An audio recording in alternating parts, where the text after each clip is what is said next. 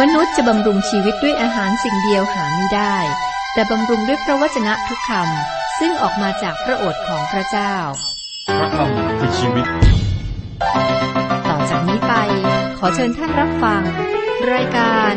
พระคำพีทางอากาศ เราอ่านและศึกษาพระคิดสัมคัมภีร์แบบอธิบาย มีเนื้อหาบริบทที่เกี่ยวข้องกับพระธรรมเล่มนั้นครับ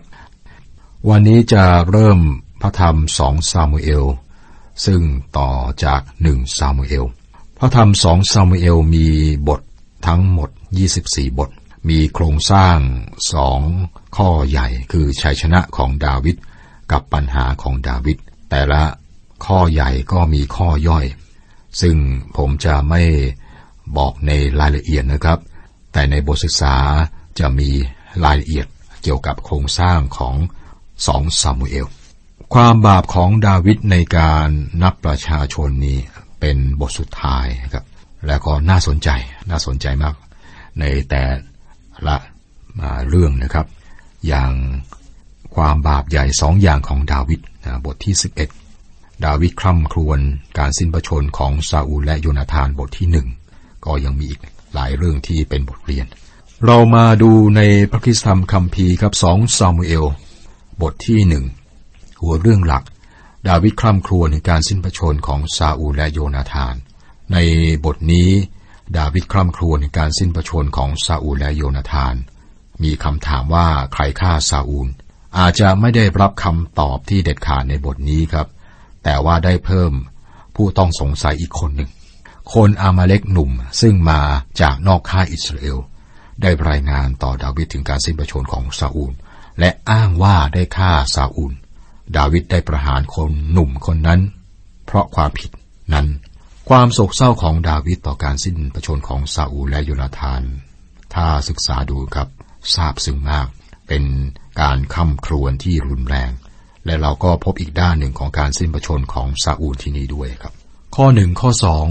อยู่มาหลังจากที่ซาอูลสิ้นพระชนแล้ว เมื่อดาวิดกลับจากการฆ่าฟันคนอามาเลกดาวิดพักอยู่ที่สีลากได้สองวัน พอถึงวันที่สามดูเถิด มีชายคนหนึ่งมาจากค่ายของซาอูล สวมเสื้อผ้าขาด และมีผงครีดินอยู่บนศีรษะ เมื่อเขามาถึงดาวิดก็ซบหน้าลงถึงดิน กระทำความเคารพ นี่เป็นเวลามืดในประวัติศาสตร์อิสราเอล สงครามและความพ่ายแพ้เกิดขึ้น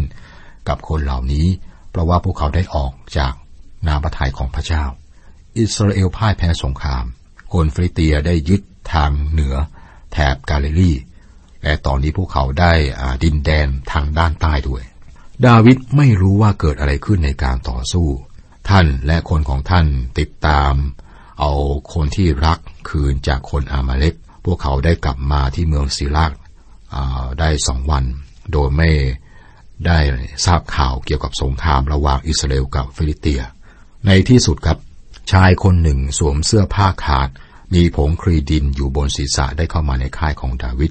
เขาบอกว่าเขามาจากสนามรบ เขาบอกดาวิดว่าคนฟิลิเตียได้ชนะสงคราม และว่าซาอูลสิ้นพระชนแล้ว แล้วเขาบอกดาวิดถึงสิ่งที่เกิดขึ้น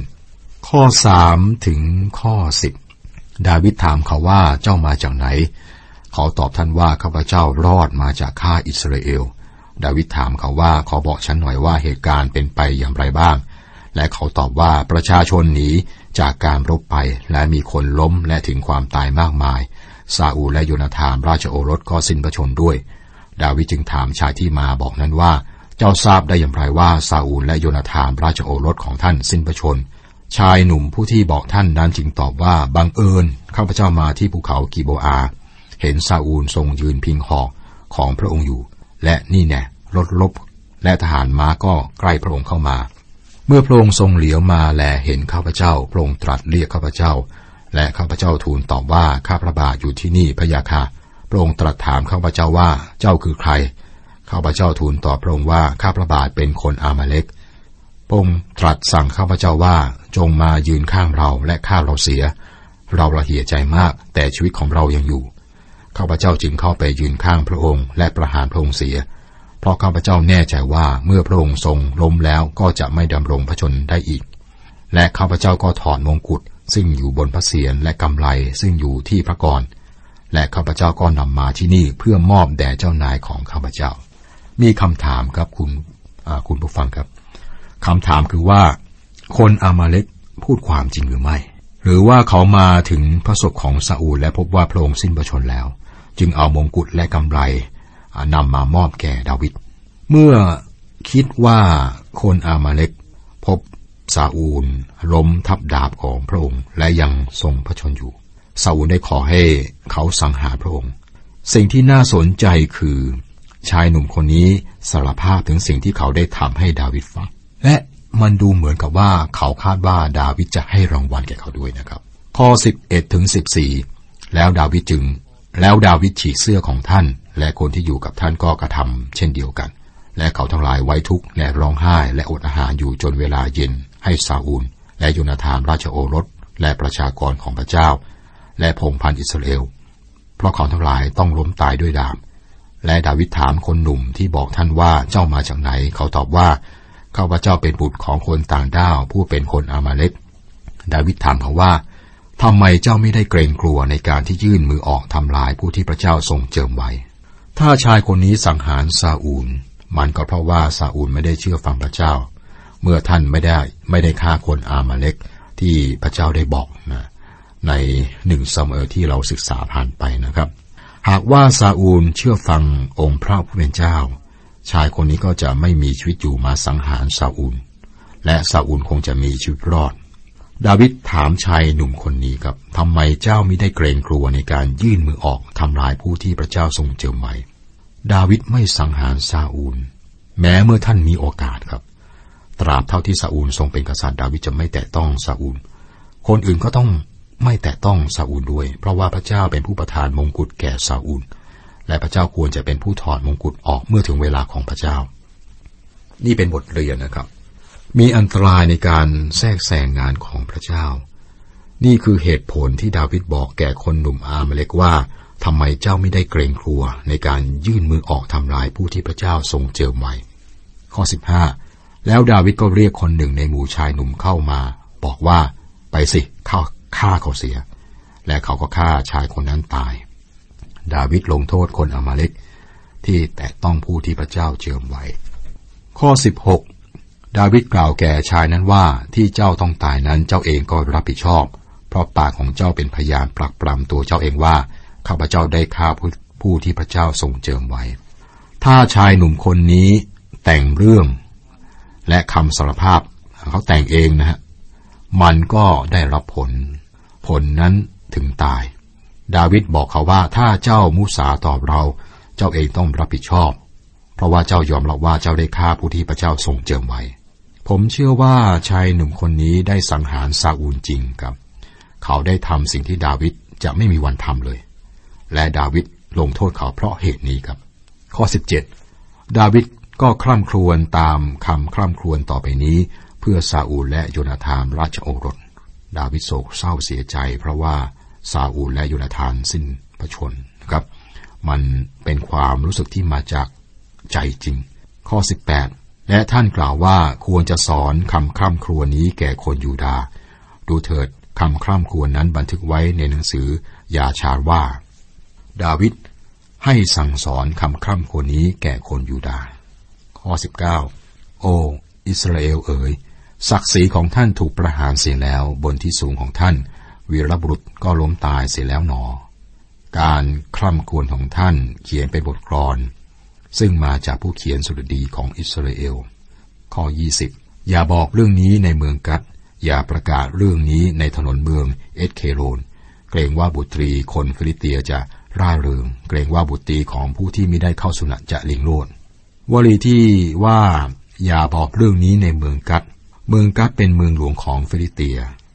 อย่าประกาศเรื่องนี้ในถนนเมืองเอเคโรน เอเคโรนเป็นหนึ่งในห้าเมืองของคนฟิลิเตียครับข้อ21 22 เทือกเขากิลโบอาเอ๋ย ขออย่ามีน้ำค้างหรือฝนบนเจ้า หรือทุ่งนาที่ให้ของถวาย เพราะว่าที่นั่นโลกของวีรบุรุษมวลทินแล้ว โลกของซาอูลซึ่งไม่ได้เจิมไว้ด้วยน้ำมัน คานธนูของยุนาธาไม่ได้หันกลับมาจากโลหิตของผู้ที่ถูกฆ่า จากไขมันของผู้ที่มีกำลัง และดาบของซาอูลก็ไม่ได้กลับมาเปล่า ไม่มีใครสามารถบอกได้ว่าซาอูลและโยนาธานเป็นคนขาด ข้อ 23 24 ซาอูลและโยนาธานเอ๋ยผู้เป็นที่รักและน่ารัก จะอยู่หรือมรณา ทั้งสองไม่แยกจากกัน ทั้งสองก็เร็วกว่านกอินทรีทั้งสองแข็งแรงกว่าสิง บุตรีของอิสราเอล บุตรีของอิสราเอลเอ๋ย จงร้องไห้เพื่อซาอูลผู้ทรงประดับ เจ้าอยังโออาด้วยผ้าสีแดงเข้ม และผู้ทรงประดับอาภรณ์ทองคำเหนือเครื่องแต่งกายของเจ้า หมายความว่าซาอูลได้นำความเจริญมายังประเทศ ข้อ 25 วีรบุรุษก็ล้มลงเสียแล้วหนอท่ามกลางศึกสงคราม โยนาธานก็ถูกสังหารอยู่บนที่สูงของอิสราเอล ดาวิดและโยนาธานเป็นเพื่อนรักกัน พวกเขามีความรักมีความ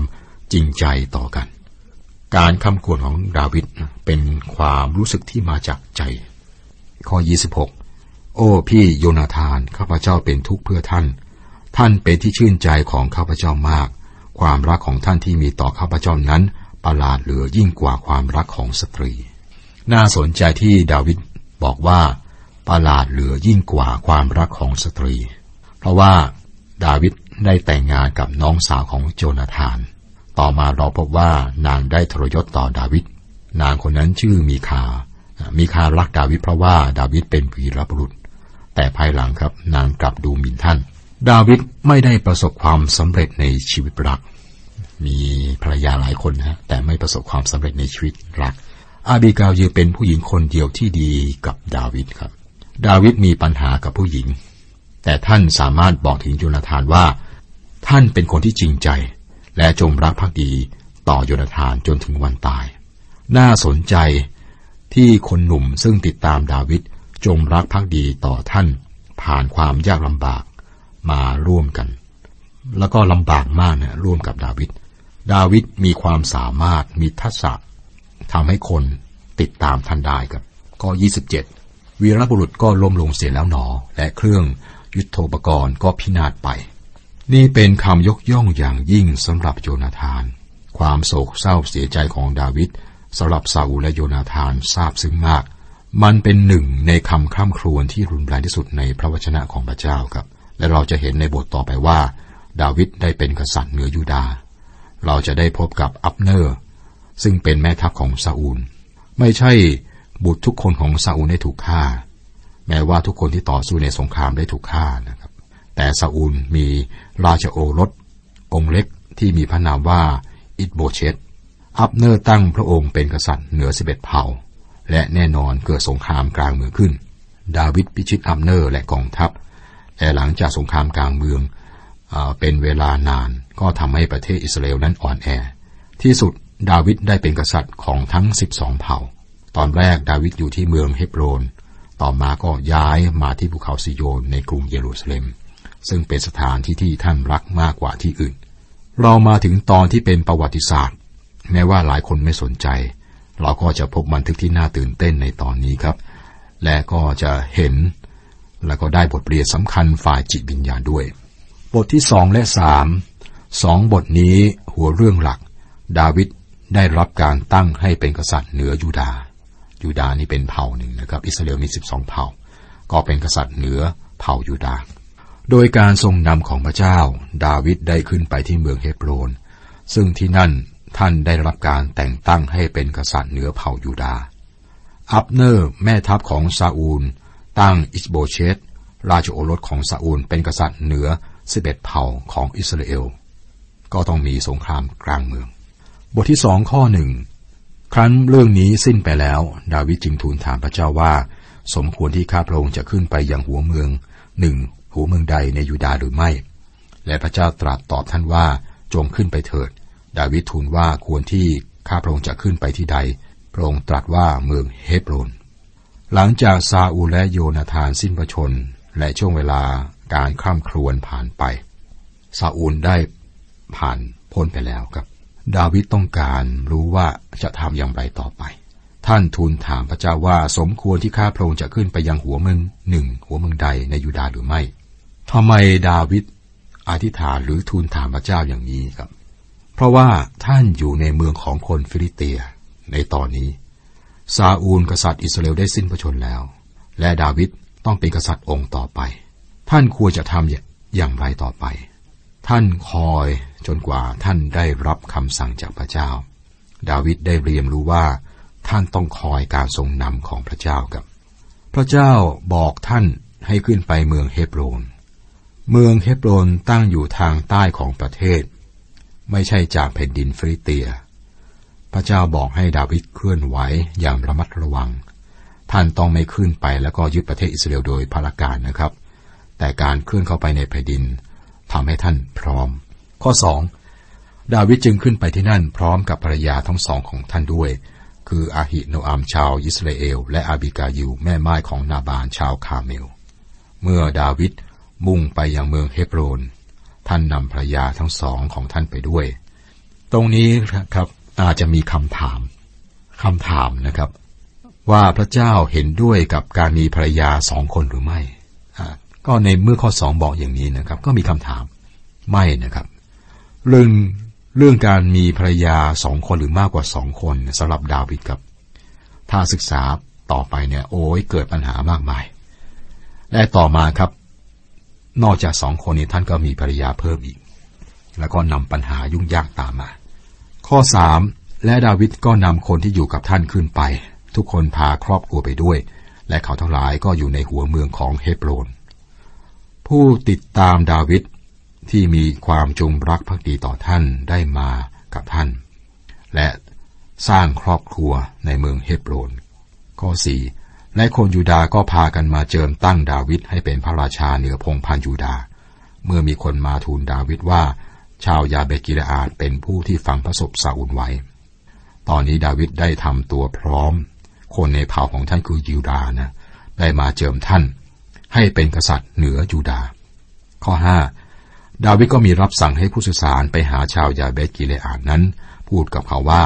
ขอพระเจ้าทรงอำนวยพระพรแก่ท่านทั้งหลายในการที่ท่านทั้งหลาย ได้สำแดงความจงรักภักดีอย่างนี้ ต่อซาอูลเจ้านายของท่าน และได้ฟังพระศพพระองค์ไว้ ดาวิดทำสิ่งที่ฉลาดมากครับ ผู้ที่ฝังซาอูลได้อุทิศตัวให้กับพระองค์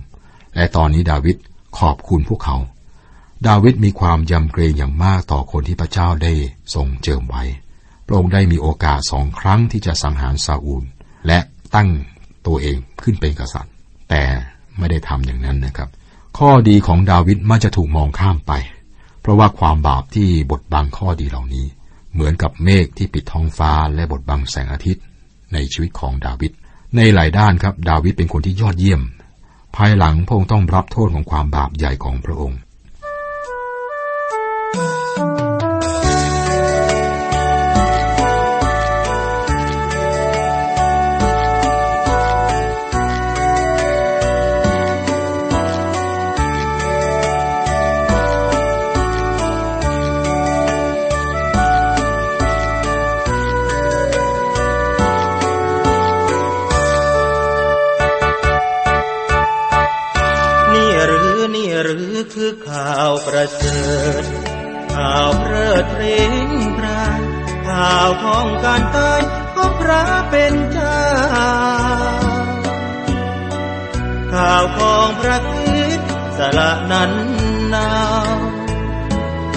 วยพวกเรา